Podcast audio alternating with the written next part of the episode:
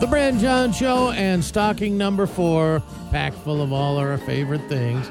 And it includes a gift basket from Craft Stove and a soot stick that will clean out your chimney or your flue so you don't have a, a fire. And that's what we're talking about. What happened in your chimney? 360 733 5476. Julie, who had lizards come out of her fire. Now, we've I've heard of some strange things coming out of the fireplace bees and birds. Uh, what do you mean you had a lizard?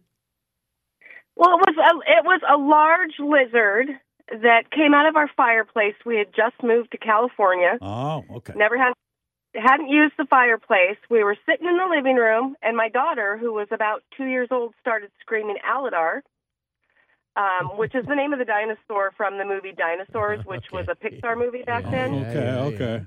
Yeah, and looked down, and there was a rather large lizard running around our house. She was chasing it.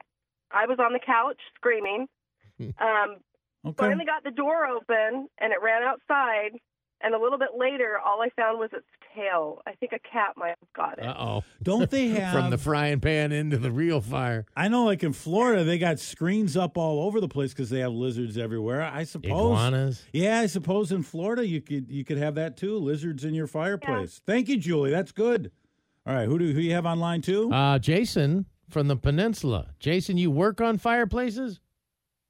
Yeah, yeah, I got a masonry company, Three Little Pigs Masonry, and we do all sorts of chimney repair, build fireplaces and whatnot.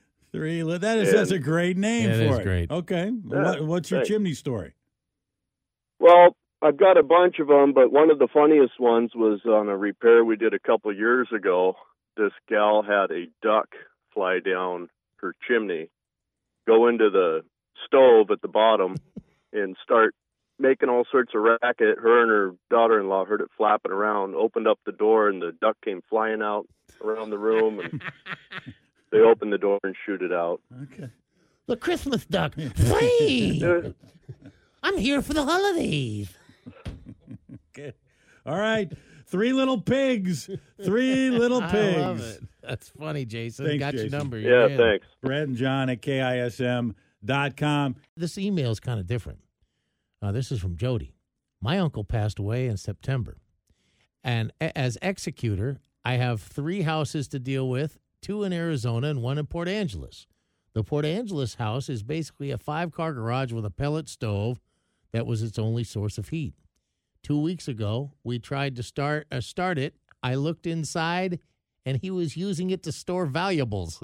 I found two Rolex watches, Alaska ivory, and keys to the house in Arizona In the stove. in the stove in the in the pellet stove. Okay. Just keeping that in there. Who's ever going to look? I guess it's a good hiding place. Yeah. As long as long as you don't light something up in there, you don't forget about that, right? and Get Ryan's really on. cold. Yes, and Ryan's on line one. Good morning, Ryan. Ryan. Ryan. Yes, sir. Oh, there There we he go. Okay, all right. I think I think Ryan is just overwhelmed that we're actually giving away a soot stick. I don't know how many other radio stations are giving away soot sticks this morning. We may be the only one There's some in people the United you know, States. You, you get a away lump of coal is a bad thing, but a soot stick. We got a soot stick. that's for another you. story. All right, what's your story, Ryan? So I was home on leave out in the Tri Cities visiting my parents, and um, you know, gathered around the uh, the idiot box, the TV, watching TV. But we heard something coming from the uh, fireplace that was never used at their house, and it was a cat's meow. And sure enough, there was a cat in the chimney. Um, but you know, with with the way the flue system works or whatever, we couldn't get to the cat from from the fireplace. So I crawled up on the roof, and you could definitely see a cat down in the chimney, Yeah. um, just bellowing at you to, to to help it get out. What we ended up doing was I used a fish net, put it on a long extension pole, and and uh, tried sticking the fish net down down the chimney and and trying to scoop up the cat, but that didn't work. we put a we put a hot dog in the fish net, and then and then uh, you know slid the slid the net down the chimney again, and sure enough, that cat climbed right into that fish net like it knew what was going on, and then we pulled it out. No kidding. and then yeah, had had to figure out some way to keep the cats out of the chimney. But uh, yeah, that was a nice little quick rescue. So Wasn't how, in there too how long. big is the entry point? Like up there at the top of the the chimney? How how wide is that that area up there? That was you know like um, 18 inches wide. It was you know a rectangle. Yeah. Um, Okay. yeah. so just enough It for like a little any- tr- like a little trout net or something. Right. Right. Yeah. Just a little trout net. All right. Who would have And thought though cats that, like hot dogs. that would bring? Yeah, yeah. That, that Apparently. would that would get the cat up that way. All right. Pretty pretty ingenious on your part, man. Thanks. Thank you, Ryan. Yep. Thank you. fireplace stories.